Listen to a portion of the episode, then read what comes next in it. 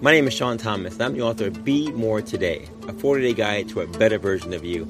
As doctor of physical therapy, I've seen thousands of people do great things. They came to me with ailments, physical ailments, pain, issues, and they got through them, all because they decided in their mind they were going to do it.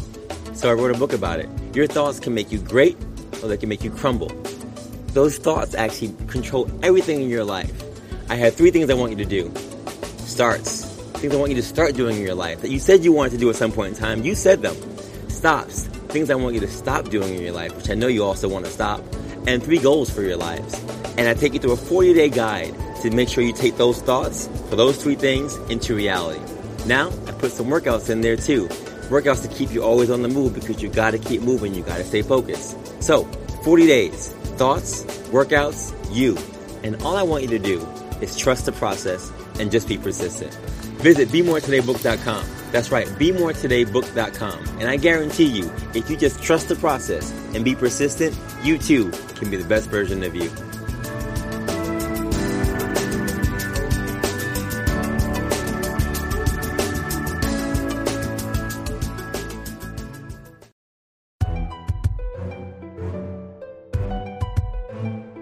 What's going on, folks? Your boy again, Dr. Sean Thomas, back in the building, episode 73 of the Be More Today show. We are back in the building. And folks, 73 episodes. We're here. We're doing this thing. It is the end of summer.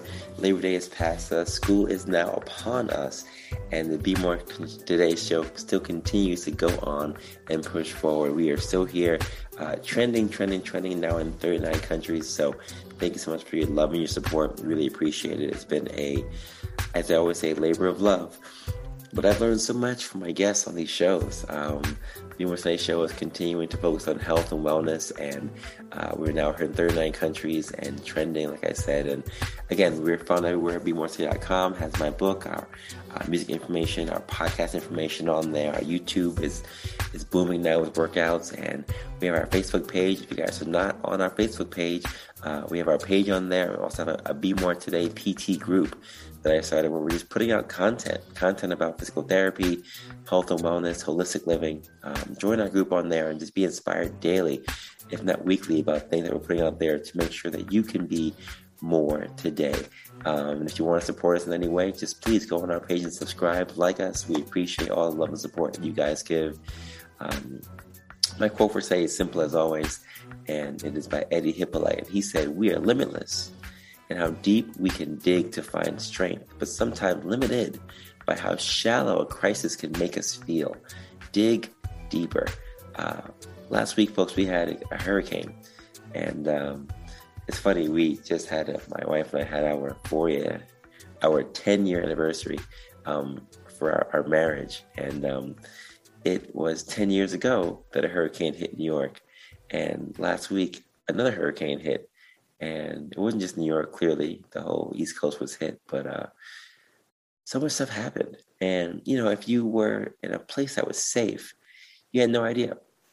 You didn't realize how intense it was. All you saw was a lot of rain, a lot of flooding, or just a lot of rain, right, depending on where you were. But there was so much damage that happened, so much destruction. People died, and it was just tragic the way that water, which is so frivolous and so easy and so light in certain situations, can be so rough and so destructive and so crazy to handle sometimes. And the crisis happened that night, where people basically went through a long period of trauma. Houses destroyed, cars destroyed, people floating on their cars, and literally just trying to get from place to place. I heard a story of a family who literally the father and son went outside to go move the car. And while they were moving the car, the mother and other child were flooded in their basement, literally in seconds. So, you know, not just being appreciative for life, because we do appreciate life and we should always, but these things come and they can change our lives forever. But it is in these times where we have to just be limitless in how deep we can find strength.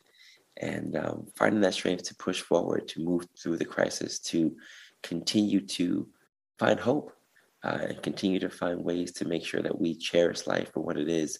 That's what it's all about. And my guest for today is the embodiment of that. She is someone who I met through my mother, who I appreciate. Mom, shout out to you for bringing us together. Her name is Carolyn McLaren. And Carolyn McLaren is a licensed clinical speech language pathologist. She's an educator for 14 years. She's also the founder and owner of Speaking of Therapy Consultant. She is a CPSE education administrator for the NYC DOE. She is a wife and mother of two children, Caryn and Christopher, and she is a two-time breast cancer survivor. And she's also a health and wellness entrepreneur. So folks, Power Pack show today. Please welcome to the stage, ladies and gentlemen, boys and girls, pets included, my guest for episode 73, Be More Today show, Carolyn McLaren. Carolyn, what is going on? Things are well. You know, we're living in some crazy times, and oftentimes we feel like we are just spinning from one day to the next, not in control of much, but I every day remind myself that I am at least in control of my actions and the decisions that I make. And that keeps me grounded and able to push through whatever challenges come up on a day-to-day basis. So yes, yeah. That's me right now. That's how it should be. And that's fantastic. Listen, my mom said you guys work together, and she said, look, you have to have this person on your show. Her story is amazing. So I said, let's make that happen. And you and I seem like we live similar lifestyles in the sense that we are on the go people. And I'm only saying that based on your schedule that you share with me via message that I heard. And I live kind of the same life where there's a window of time where you can find me. And after that window kind of goes by, I'm moving, I'm doing things, I'm living life, I'm working out, you know, and if you want to catch me, you catch me between these two times. So I like that about you already, because it makes me know that you are someone who, as I always say, is always on the move and appreciating life for whatever it's going to give you. And I'm just happy that you made time today to talk to me on the Be More Today show. Yeah, absolutely. I mean, I met your mom almost a decade ago. We were working together in the same location.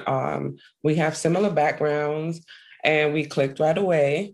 But, you know, after a while we didn't, you know, she moved on to another location and so did I. So we, you know, we only maintain contact through social media, like most people these days. But yeah, you know, I had no idea, you know, how you have a friends list and you don't really pay attention anymore to who's on the friends list. Like you could totally forget until like one day she reached out to me. She was like, wow, I'm so inspired by your, you know, transformation and your journey and all the changes. And she's like, that's just amazing. I have to talk to you. And, you know, we snuck in a little conversation. It was brief. Like maybe 5 or 10 minutes. And then, you know, she connected me to you. So that's an awesome thing. Awesome. Well, let's get into it. Listen, I know that you are a speech language pathologist, and, you know, PT and speech pathology has for a long time been connected in terms of helping people get better and enhancing their lives. But you do have this business, and you were the founder and owner of Speaking of Therapy. What is Speaking of Therapy? Wow. So Speaking of Therapy is a company or a concept that I, you know, came up with in my mind to kind of help parents navigate the, you know, related service world and all the things that come with that. It didn't quite shape into that because what ended up happening was I started working in adult rehab and, you know, hospitals doing per diem work on the side. And then like, you know, I started getting these contracts from these rehab places for spillage or overage when they don't have providers for these patients that are really fragile and cannot come out to, you know, appointments for services. So I started doing that. And that was maybe a good 6-7 years ago. And it's really good. It's just that, like I said, I'm like the one person that's doing it all. And it gets to be hectic sometimes, but I love my job. And, you know, as far as therapy, I really focus on like feeding and swallowing disorders. A lot of therapists may do language and all the other stuff. And I do some of that too. But my main focus is to improve the quality of life of my patients. So eating is a big social thing. And when you cannot eat and communicate with your family, it just puts you off to the side in a box. And I want to get my patients out that box to the best of their abilities. Yeah, yeah. That's fantastic. You know, I know that, you know, we're learning a little bit about language disorders and, things like dysphagia, and those kind of things when it comes to pathologies that involve the ear, nose, and throat. But there's such a very succinct study of how pathology like that really affect us when it comes to eating and swallowing, and how not being able to do that can really be a life-shifting event for children and even for adults. So I'm very curious. It's a very specific profession that you've gotten into, and I have a couple of friends who are in speech and language pathology. How did you even get into it in the first place? But what drove you to gravitated you towards this profession? Education wise? Yeah. Wow. Okay. So you would need to at least have a bachelor's degree in communication sciences, right? And disorders.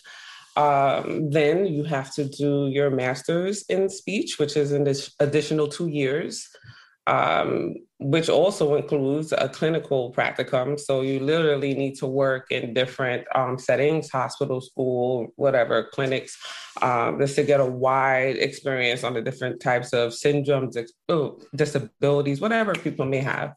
And after that, you have to sit for a very grueling exam to become licensed by the state, whatever state you live in. Yeah. And from there, it's continuous learning the entire time, because, yeah, you studied, you graduated, you passed the praxis exam, but it doesn't mean that you feel confident, proficient in all the different areas that, you can go into when it comes to speech.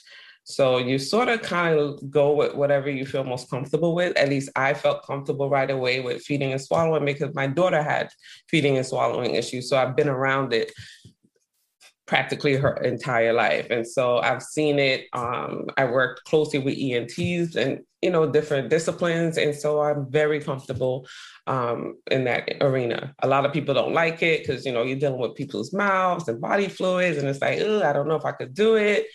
And in all honesty, their lives are really in your hands, because if they, God forbid, choke or something happens, they aspirate or anything like that, like someone could die if you're not really careful and knowledgeable of what you're doing. So yeah, it's really interesting. And the field itself is so flexible. If you get bored in one area, you literally could go into another area. You can work in a school, you can work anywhere, you can work for yourself.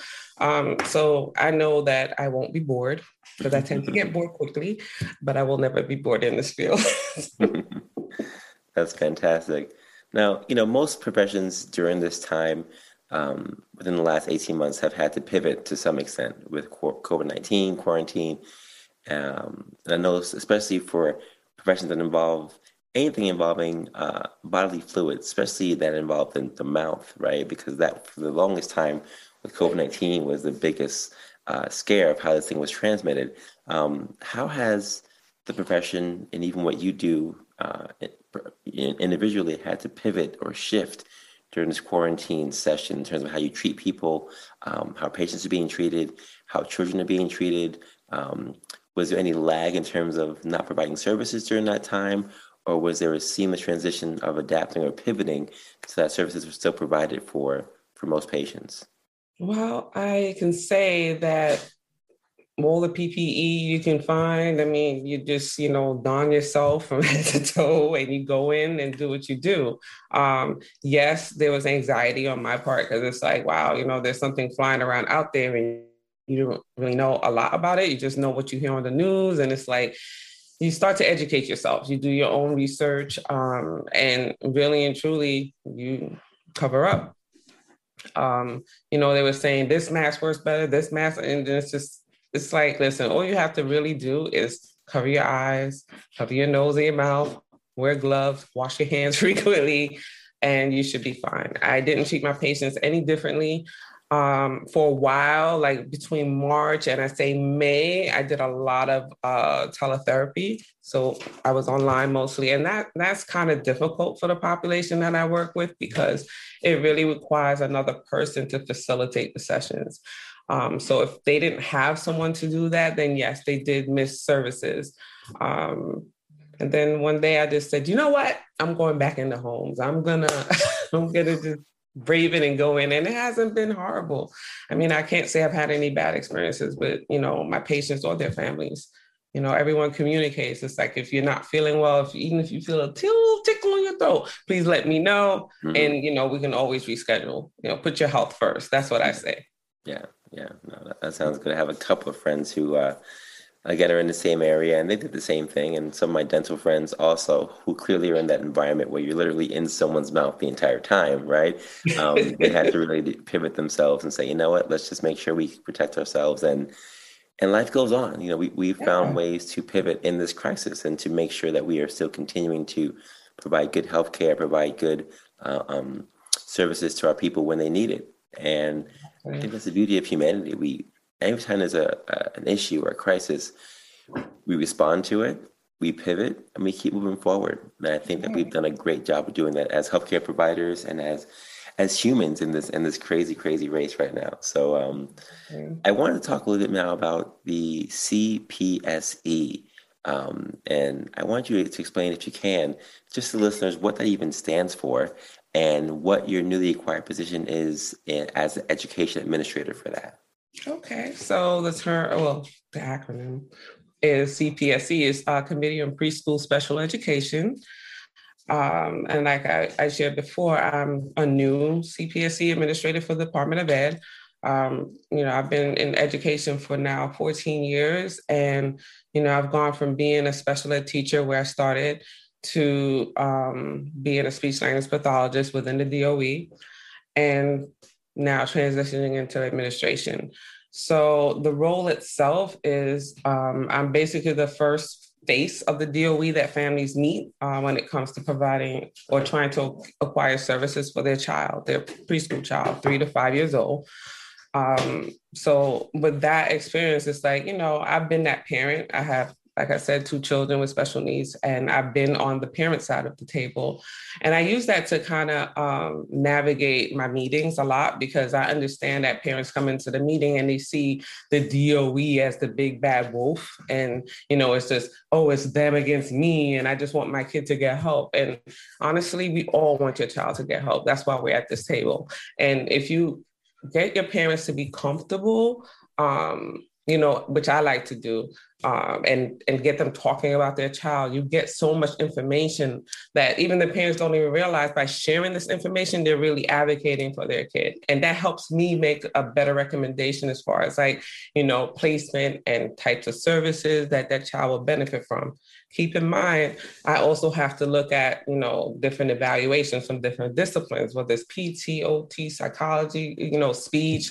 So I'm reading all these evaluations, and I really have to add what the parent says and come up with, you know, a recommendation that's going to be suitable for the child to have proper foundation going into school, if that makes sense. Yeah, It's really like a process that happens very quickly, but a lot of times parents come into the meeting feeling like they don't have, like, I don't know, the expertise, if you will, because they're hearing all this lingo at the table, which I try not to do. And if I have to, I really make sure I define it for them and make sure they have their questions answered. Because when you don't know something and people are just talking, it feels like they're talking over you. You tend to get really small at the table. And the reason why we're here, we're talking about your child, and you want the best for your child. We want the best for your child. But to be in this position, it really means teasing out the information from the parents, information that they don't even think is relevant. Like, you know, your child's temperament. What do they do when they're upset? How long does it take them to calm down?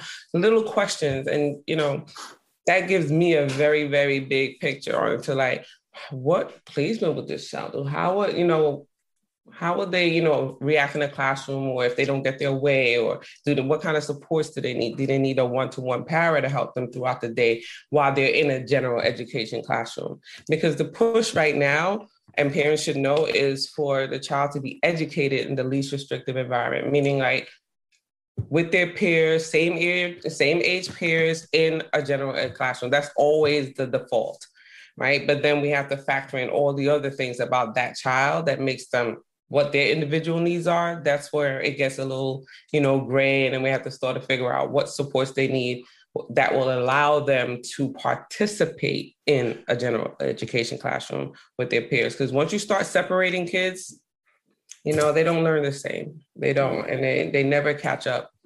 And I know that from being a speech therapist in the DOE before doing this. Like, you know, kids are coming in and they still have the same services they had when they were in elementary school. I'm like, well, why is this happening? Like, why are they not being more towards generalizing their skills? And like, why are services still the same and not being reduced? Because at some point you were in therapy. If you're benefiting from therapy, you shouldn't be needing that much support when you get to high school or even middle school. But, you know, it's just a system thing. And we have to kind of really look at these kids as to like what's going on with them every year, what's happening, why they're not moving. Is this program, is this placement right for them? Maybe we should revisit the whole thing. But a lot of times that's not happening. We're just in this shuffle of like moving kids along. Yeah. And, you know, as an educator and a parent, that cannot be because we're really doing a disservice if we do that. Hmm.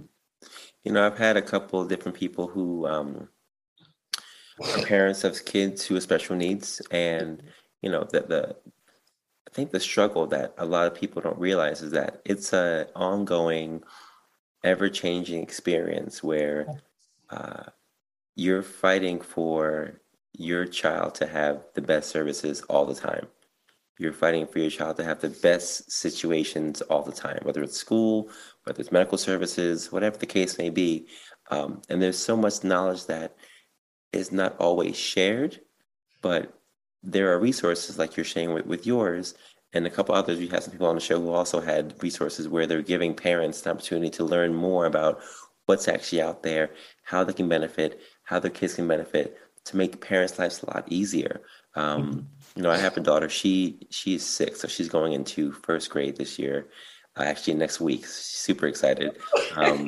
But you know, I remember just applying for preschools in general, in kindergarten in general, and just that process by itself, especially in New York City, that by itself is draining. So when you add on top of that the special needs component and all the things that come with that, along with just regular school in New York City, it can be daunting. It can be super daunting. So, you know, I appreciate the work that you're doing and you just being able to really calm parents down and escort them into the school system with one less thing or two less things to worry about. And as school's opening up now and starting, are there any tips or things you want to share with parents as we are about to start school that they should expect going into school this year, and changes that are happening for kids in this age bracket? I'm going to say this, be flexible. If you know what that is, and if you don't know, try to every day be a little bit more flexible with everything, because change is ever coming with this. No one knows really, I mean, what's going to happen. The school system, they make a plan, but a plan is only as good as the pieces that help to orchestrate it. And, you know, people are just, everyone is in this place of, I don't know. So, you know, I'm sending my kid back, you know, after being home for a year, you know, he's 17, going to his senior year of high school. I'm just like, well, you know, we're going to go in, you're going to want to make sure your kid knows how to wear a mask and that they keep it on. That's something we should be well-versed in. We've been doing it for a year, but there are a lot of kids who, for whatever reason, medically wise, they can't sustain wearing a mask all day, you know, but there are contingencies for that. Just be flexible, because, you know, your kid could be in school for a whole week, and then at the end of that week, you hear, oh, they can't come next week because their classroom was shut down. So now it's like, oh, my kid is going to be home, but I have to go to work. Literally have some kind of backup plan as far as childcare, because that's where it gets a little frustrating for parents. And when last minute problems pop up, people get anxious, they get reactionary, they get angry, they get emotional. And, you know, it's not going to be good for the child or for the parent at this point. So if you have a backup plan, I would say have 2. For childcare, you should be okay. You know, remind your child, wash your hands, keep the mask on, and I think, you know, just take it one day at a time, because every day brings something different. Yeah, I have a question for you. I have a lot of friends who do various professions, right? And they get into careers, and sometimes it's based on their own personal preference, And sometimes it's based on their experiences. For instance, I have a friend of mine who does a program now, or actually started a program for kids who have special needs, because she is a parent of someone who has special needs. And I'm curious, in your situation, did you get involved in this because of your children, or was it something that you had already thought and had an interest in on your own? Repeat that last part, I didn't hear it. So a lot of people, like I said, usually get involved in situations when it comes to jobs because either they have a personal preference for liking that situation or liking that environment or that field, or they go through an experience where either someone in their life is affected by something that they're actually learning and they want to get into it. I have a friend of mine who runs a special needs program for parents, and she only does that now because she has a special needs child. So I was curious if you got into doing more of these things because of your children, or was it something that you had already had interest in even before they were born? Well, I'm going to say this. Before my daughter was born, I had no interest in, I wanted to be a lawyer. I'm going to just say that straight out. I wanted to be a lawyer. I was pretty much on the lawyer track. And then, you know, she was born and I was just fascinated by, like, you know, the therapist that would come in, and I'm like, wow, I didn't even know this field existed. Like, it was like a whole new world to me. And I would really, you know, participate in the sessions. I'm like, I really like this. I really like this. And then what really sealed the deal for me between like OT, PT, and speech was when I saw African-American speech language pathologists in the ICU unit. And I was like, wait a minute, like what? I wanted to know so much more. I'm like, wait, I just thought that they like going to home. She was like, oh no, we, you know, a lot of us work in a clinical hospital setting. I was like, ooh, and it was just amazing. And I was like, oh, I need to do this. I need to do this. How do I do this? So that was the start of speech for me. Like, I really wanted to do it. And then of course I got sidetracked. And that's an interesting story because while I started going to Adelphi for my undergrad in speech, after I was so fired up about it, when I graduated from Adelphi, and, you know, you need to have a master's if you're going to practice, you know, legally in New York State and get your license, I applied to all these graduate programs for speech. And it was just like, tick tock, where's the acceptance letters? Like, where are these acceptance letters? And I'm waiting for them. And then New York City was advertising this, like, New York City Teaching Fellows. I was on a train. I was like, wow, that's interesting. I could get into the school system too. And I was like, well, you know what? I'm just going to apply. It was like the application deadline. It was the day of, I think it was like a March 30th or something. By midnight, you have to submit your application for New York City Teaching Fellows. And I just sat in the bed and I just typed my little letter. I was like, oh, well, you know, I'm just waiting for acceptance letters. That's what I want to do for speech. But, you know, I'm going to just apply to this too. And then I got accepted into the New York City Teaching Fellows, like out of like 7,000 people. I mean, I was one of 7,000 people that got accepted. And I was like, wow, what do I do? And they were like, you need to accept it, you know, by this date. And I'm like, wow, but I'm still waiting for speech. And the day I accepted the New York City Teaching Fellows, the same day my master's program acceptance letter came in the mail. I was so upset. I was like, oh my God, now I'm on a detour and I got to be a teacher first. And that's exactly what happened. And you know what? No regrets. And in the beginning, I was like, this sucks. Like, okay, I'll be a special ed teacher, you know, because my kids are going to be in a special ed program. That works. So I did it. And then, truth be told, I fell off. I'm like, maybe 5 years later or 6 years later, I decided to go back for speech. And that was hard with two kids with special needs and juggling a lot of things, but I did it. And it's not an easy master's program, I have to say. It is not. I lost my mind several times doing it, but I made it through. And to be honest, special education really informs a lot of how I work with my students. So that makes me a phenomenal therapist because the two just like marry. They just meld really well. And so there is no regrets with that at all. I don't know, maybe the divine, you know, intervention, that's the plan for me, but it just worked out that way. Yeah. It really did. Yeah. Well, hey, those things work out the way they're supposed to work out. So that's fantastic, you know? And, I always say timing is everything because it really is. It really, really is. And, you know, I'm looking at your story now and I'm recognizing that, you know, you're multifaceted in the sense that that was a battle, you know, or a battle you have to go through educationally, but you've also had other battles. And you shared in your bio that you are a two-time breast cancer survivor. So you didn't battle just once, you battled twice. Do you mind just sharing with listeners how you overcame and what did you have to change in terms of your health habits, knowing what you know as a clinician, but also knowing what you know as just a human being? What did you have to really change to make sure that you were able to get through this thing, not once, but twice? To be honest, the first time I went through this, I was just going through a lot of personal stress, divorce, and a lot of changes in my life, personal life. And I really didn't, it wasn't as bad as the second time. Like, you know, I found the lump, they took it out, I had surgery, it was ambulatory. I didn't really have to go through any like chemo or radiation. They were like, yeah, you know, it was some kind of mass in the milk duct. They were like, yeah, you know, it's rare, but you know, we caught it very early, so you should be good to go. And I was like, all right, okay. That was scary. And then the second time around was just really, it just knocked me off my feet because it was so unexpected. We're talking, the first bout was in 2011, and this one happened in 2018. Now, what made this one very different was I was pregnant from October 2018, October 2018, going into the spring of 2019.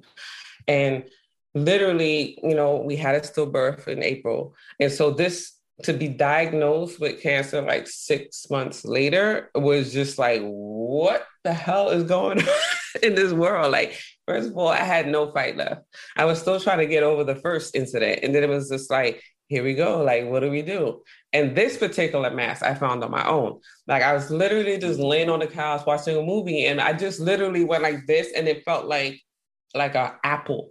I didn't even know how I didn't know it was there. And I was like, oh, you know, doctors always say I got fibrocystic breast. I'll be okay. I'm just going to call and make an appointment. It's about that time to get checked out. Very casual. Like nothing, you know, I wasn't alarmed or anything.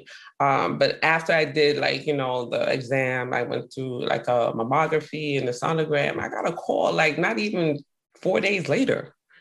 And they were like, we need to send you for further testing. And I was like, oh, okay. Did that. But that devastating phone call came. I was like, wait, is this surreal? Like, you know how you sit and you have the phone and it feels like the room is zoomed out and it's zoomed back in. That's exactly the experience that I had. And, you know, my husband and I looked at each other and we were like, I don't even know how I'm going to do this. And he was like, you know, do it. I was like, I do not have the fight in me to do this. I was like, this is nuts.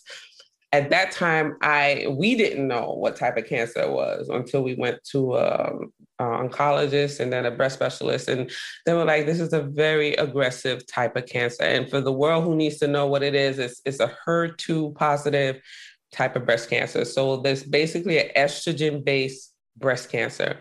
And the reason it came is because I was pregnant, right? So pregnancy woke up the cancer that I had before. And I was just like, is that even possible? They were like, yeah, it's very possible, but you found it and, you know, we can try to contain it and hope it didn't go any other place. And let me tell you, I think I've been poked and prodded. I've never been poked and prodded that much in my life, ever.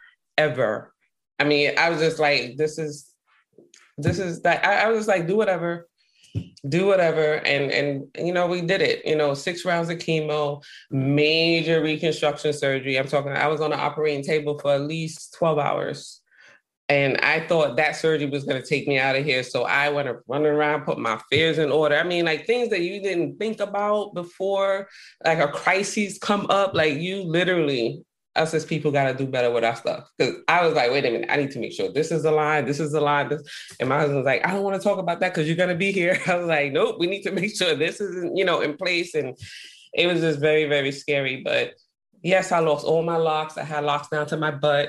I was bald-headed. I lost my eyelashes. I lost everything. It was just like, but none of that matters because hair grows back. And I am here to still tell the tale and, you know, be an inspiration to others. But I did have to change my mindset.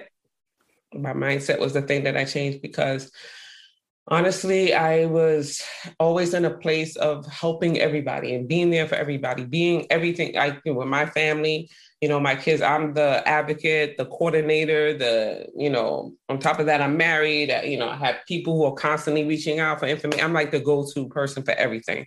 And then I had to take a stop and say, well, Carolyn, you can't be all things to all people and leave yourself in the dust, like literally running on fumes all the time.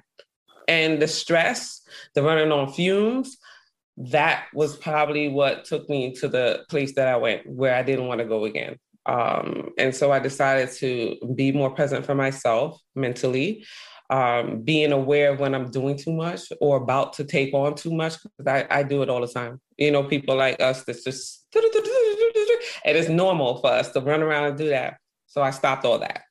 I started meditating more. I started exercising. Even, when my doctor gave me the okay, he was like, no, don't do anything too strenuous. You just had big surgery. And I was like, okay. So I would take little walks. And believe me, that was painful because I was 215 pounds. And I didn't know when I got to 215 pounds, just packing it on between not being, being depressed, being home, being, it's just like, wow, and I had to change my mindset, change the way that I ate. Much of what I eat, I wasn't always, I was eating on the go a lot because I'm always on the go. So now I'm very, very mindful about what I put into my body. And it doesn't mean that you have to change your whole, go from, meat eater to a vegan or a vegetarian. Like a lot of people make drastic changes. I didn't do that. I still, eat pretty much the same. It's about my combination of foods and how much of it I eat and when I eat it. So I've been doing a lot of research with that. And my mom is a registered dietitian. So she's been helping me kind of figure out all the macros and all the micros and all that stuff. And I've been putting, things together. And besides exercising, I started experimenting with meal prepping, right? So right now I have 5 little clients and it's like, people are really liking this, and people are like, can you, are you still doing that? I would like you to. I'm like, I can't even take on anybody else because it's hard. I have to cook all the food for myself, my family, and for 5 additional people every single week. And I do that on Sundays. So out of the whole breast cancer experience was, going to the gym. Now I work out 4 to 5 days a week. And that's like my commitment to myself. That does not get changed for anybody. Okay, today we do it. Today I just shifted things around, but like literally that's a commitment to myself that I do not miss. It happens every single morning. I pop up at 4:30 in the morning. I'm in the gym by 5 without question. And then I go on with the rest of my day like everybody else. And it's like, why do you go to the gym so early? Well, but if you work the day that I do, the kind of day is 14 to 16 hours a day average. Going to the gym in the evening is not going to be as productive as it is in the morning. The workout is going to be just like, hey, okay, I'm done. I'm going home. It's not going to be effective. So I like to put myself first in the morning. And that's what I've been doing, putting myself first. So no husband, no kiddos, no job, nothing gets in the way of me going to the gym. That's my time, my quiet time. So yeah, that's pretty much it. Working out, eating, better. And just being mindful of when I'm taking on too much and learning to say no, because no was something I didn't know how to say, just learning to say no to people, because people are always going to need something. But you have to say no sometimes. Listen, we just did our last episode actually was on self-care. And I had a social worker talking about self-care and how we need to be a little more cognizant of caring for ourselves. And you can't pour from an empty cup was her biggest thing. And it's so true. It's these things you just mentioned, taking time to really put yourself first, no matter what's going on. Even though there are 1,000 people who are pulling at you and tugging at you and looking for information from you, there's no way you can be sufficient or efficient to cater to their needs unless you really take care of yourself first. And, I salute you for really taking that time and using this experience to pivot your life and to take this thing so seriously when now health and wellness is your thing. It's a thing that you take almost like your last name. It's just like a part of you, or your first name is a part of you, right? That's not going anywhere. You're waking up no matter what's going on, and you're getting that workout in. And I agree with you. People who try to do these things at the end of their day, especially if you have a day like you and I have in terms of just ongoing madness until the end of the day, it's so much better just to rock that thing out in the morning and get your body charged up. Because if you can get that thing done in the morning, there's no challenge that you're going to see during the day that can trip you up. Because exactly. You've already gone through the madness in the morning. You've already put your body through a rigorous routine where you push yourself to the max before anything has already even started. So exactly. When stress comes, whatever else comes your way, you brush that thing off and you keep moving, because you've already been through that thing at 4 o'clock, 5 o'clock in the morning off the bat. And, that's kind of how I live my life as well. And I do think that shutting everything else off to give yourself that personal quality time, that self-care, is still something that I'm working with. I'm working on, my job is rigorous in the sense that I work in a very patient, high volume patient facility right now. So even though it is quality care, besides just me taking care of my patients and running the clinic and then running my staff and hiring and firing, whatever else, and payroll and whatever else, there's this whole platform we do here with Be More Today. So, and then family and wife and daughter, and, it can just be that thing where if you don't put a pin somewhere or put a pause somewhere, you'll literally just go from one thing to the next without really stopping and checking in with yourself. So, I salute anyone who takes self-care that seriously and makes it really a part of their regular routine. And you've done that. And it makes sense given your story. It makes sense looking at the history of what you do professionally and what you've been through physically, that you are such a health buff, if I will say. And, I'm looking at the way that you've been sharing your story with others. And I'm curious, you mentioned that now you are a health and wellness entrepreneur. Mm-hmm. Is that just related to the food prep, the meal prep you're doing now, or does it go greater than that? And if so, no, it's bigger. It's something separate and apart from that. So this is what. About a year and 4 months ago, I was, I was exercising like most people, getting back on their little journey, but I hit a plateau. And for those who don't know what that means, like you've been working out, you're losing weight, and all of a sudden the scale won't move anymore. It doesn't matter what you do. Like the scale is just stuck there. And this is the part where people often just give up on their journey because they're like, it's not working, and then people quit. When in actuality, you should keep pushing through and finding that thing that's going to get you out of that plateau. Mm-hmm. So a school friend of mine, I went to middle school with her, and she was, online, and she's selling these products. And she was like, oh, you should try this. It's a detox tea. And then, it's multivitamins, and it can help you out and keep you healthier. And maybe, give you the energy to push yourself harder and working out. So I was like, okay, I'll try it. What else do I have to lose? I'm already exercising, right? So I tried these products, and I was just like, wow, in like 2 weeks, like the plateau was gone. Like I literally dropped 11 pounds, and I was like, 11 pounds? Like, how is that even possible? I was like, this is a gimmick. Like this weight is going to just like pop back on me with an additional 10 pounds. Cause that's usually what happens when people lose weight quickly. So I was at least that much weight too fast. And I was like, no, but it never happened. I literally had the energy to work out. And that's when I got into this routine. Like, oh, I could do this every day. And I was literally working out 5 or 6 days. Then I was just losing weight. And it was just coming off really nicely. And I was just like, wow, okay, so I got to get into this. Like, people need to be on these multivitamins, like, and so I was like, well, how do I get into this? And she signed me up, and I've been doing it ever since. I sell Nutrivers and detox teas, and I take the Nutrivers personally every day because look at the pandemic that we're living in. Most of us don't get any vitamins with the food that we eat. And most of us don't even take a multivitamin. So that was like the missing piece to me. And being that, you know, I had my little cancer situation, of course, I went to my doctor. I was like, is it okay to take this? You know, and I've been taking it, my blood work, everything has been stellar. He was like, yeah, whatever it is you're doing, keep doing that because you're doing great. Like my blood work is better than the average person. Like when I tell you everything is just green all the way across. And it wasn't like that before. I was anemic before. I don't know. I think these vitamins are like a miracle.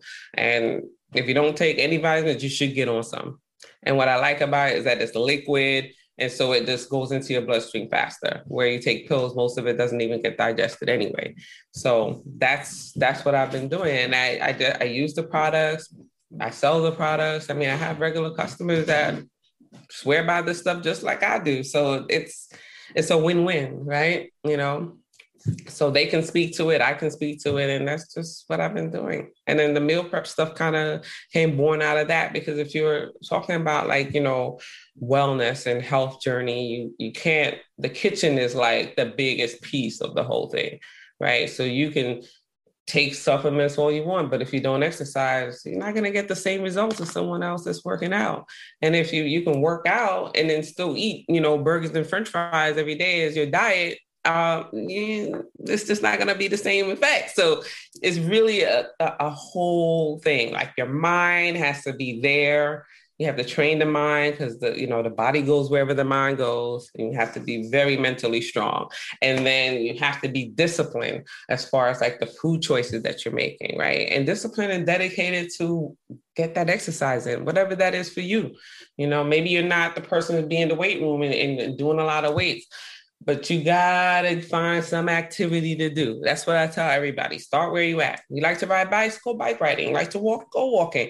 Do something, but just don't sit in front of the TV and pop pills and swear that you're gonna lose 100 pounds because it's not going to happen. I don't know. I don't know anyone that's happened to, but unless you wanna go get surgery, that's the only other option you have. But, you know, exercising, losing the weight on your own is more gratifying than just laying on a table and then going through all the pain and, risking your life basically just to look like a cookie cutter, like every other person who did the surgery. So yeah, that's my thing with that. Yeah, no, true story. Listen, these are all the things that Be More Today is really about. It's really about making sure that we, educate people and showcase the things that we need to do to be better. And we've had, again, 72 people on this show who have shared what that phrase Be More Today means to them. But Carolyn, I'm going to ask you right now, as the 73rd guest on the Be More Today show, when you hear the phrase Be More Today, what does that phrase mean directly to you? Well, for me, that means... putting in more effort today than you did yesterday. So just, trying to be a better version of yourself each and every day that you wake up and you get a breath. You're blessed enough to take a breath every day. Do something to be better than you were yesterday. That's how I look at it, right? Because that's what I aim to do every day. Like, if yesterday I can only do 40 push-ups, well, today I'm going to try for 45. It's just like, whatever it is that you're doing, try to do it better than the day before. Yeah, that's it. Listen, you've shared your story. We appreciate it. How can people reach out to you, connect with you, learn more about your products, any of those things, either on social media or otherwise? Social media right now, my most active account would be my Instagram page. It's C_Mac, which is MAC225. There you'll see, daily workout motivation. Sometimes I post my meals on there, but I have a whole meal prep page that you'll find it if you go to that page. It's because Facebook, I'm not really on there at that, but I can only manage one Instagram account effectively right now. I hear that. And any final tips you want to share with the listeners regarding health and wellness, regarding information for parents, regarding advice for people who have been survivors of breast cancer? Because, it's funny, there's so many people who have had cancer, that either share or don't share. And it's just, the more people I talk to, the more people, I had cancer, I had this, I had that. I'm like, wow, it's so crazy. So any advice you want to share with anyone involved in the realms of life that you talked about, either breast cancer related or parents of kids who are high needs, or special needs, or people who are just trying to get more motivation just to go out there and work out. Any last tips you want to share with anyone listening right now? I feel like I can give a little advice on each of those things. I mean, it's like, as far as the parent side, take a lot of deep breaths, take moments for yourself. It is overwhelming, but you cannot do it alone. So seek help, right? Resources, there's an abundance of resources out there, right? And seek it out. Don't be afraid to ask for help. Sometimes you feel like we're all alone in this, and you're not. There are other parents, parent-to-parent groups out there, that really are supporting each other. So look for some resources and don't be afraid to ask for help. You're not alone. As far as breast cancer is concerned, a lot of my sisters of choice is what I like to call them, because we've had the same experience. Some of us, we're in that like victim place, like, oh, I have breast cancer, so I can't do that because I have cancer. You got to get out of that mindset. You got to change your mindset, because there's so much more out there for you that you can do. And just because you experience that situation, there's power in sharing that story, and definitely empower yourself in the sense of taking small steps to change the way you're doing things or the way you've done things. Right. So if you were living a certain way and it led to that road that experience that you had, you have to try to change at least one thing that you were doing. And that may lead to multiple changes after that, but don't ever just be stuck with, oh, I had cancer, or I can't do that, or I don't know if that's for me because I had this situation. Whenever you're not sure, ask your doctor, but honestly, your doctor is always going to tell you, get moving. That's the number one thing. A doctor is just going to tell you, get moving, walk. Walking is an underrated exercise. It works every single minute. You're a PT, it works every minute of your body. So, start somewhere and just and get active in your life and think positively, because the mindset is like your brain is the most powerful thing that for your whole body, right? It really dictates the way the trajectory of your life and the way your day goes. So you really need to take some time and get counseling if you need. Don't be afraid. I don't know why we're so afraid to talk to professionals, mental health professionals. This is so big. Because after going through such a dramatic experience, you're going to need someone that's professional to sit down and kind of like help you put things in perspective so you can move on with your life and be empowered by the experience and not be a victim by the experience, if that makes sense. Mm-hmm. Right. What was the last thing? I don't remember. You covered them. Yeah. Tips. Yeah, you're good. Yeah. You're good. You did great. You did great. Carolyn, we really appreciate you being on the show. You've made episode 73, one for the books. So thank you for taking the time out. And for folks who don't know, right now for us, it's 5:54 in the morning. So we made sure we had to get this thing in before we had to go out there and tackle the world. But that's what you have to do sometimes. You got to go out there and make that time to do what you want to do, so you can do what you can do and want to do after that as well. So I appreciate you making the time. Oh, I appreciate you having me on. Feel free to welcome me back on any specific topic if you're doing a focused topic on any of the things we talked about. Absolutely, absolutely. And folks, don't forget the quotation, we are limitless in how deep we can dig to find strength, but sometimes limited by how shallow a crisis can make us feel. Dig deeper. As Carolyn said, you heard her story. She's been through so many things, but no matter what she was given, no matter what she had to go through, she found that strength to dig down deep. And every crisis that she went through, something creative came out of that. Whether she was doing stuff with her kids, whether she was doing stuff in the health realm, sharing meal prep tips with other people, just working out. There were so many things that came out of the crises that she experienced. And we have to do the same. We have to make sure that we keep moving. Like she said, your MD may just say, oh, you have breast cancer? All right, let's keep moving. You too have to keep moving and just find that strength, find that goal, find that dig down deep gritting your beast to go to the next level. Yes, beast mode, whatever you want to call it, find that and make sure that you too can keep taking your steps to greatness to be the best version of you. Thank you so much for joining us on this show, folks. It's been one for the books. We really appreciate you. And again, follow Be More Today on all of our platforms, whether it be on Instagram, Facebook, and Twitter.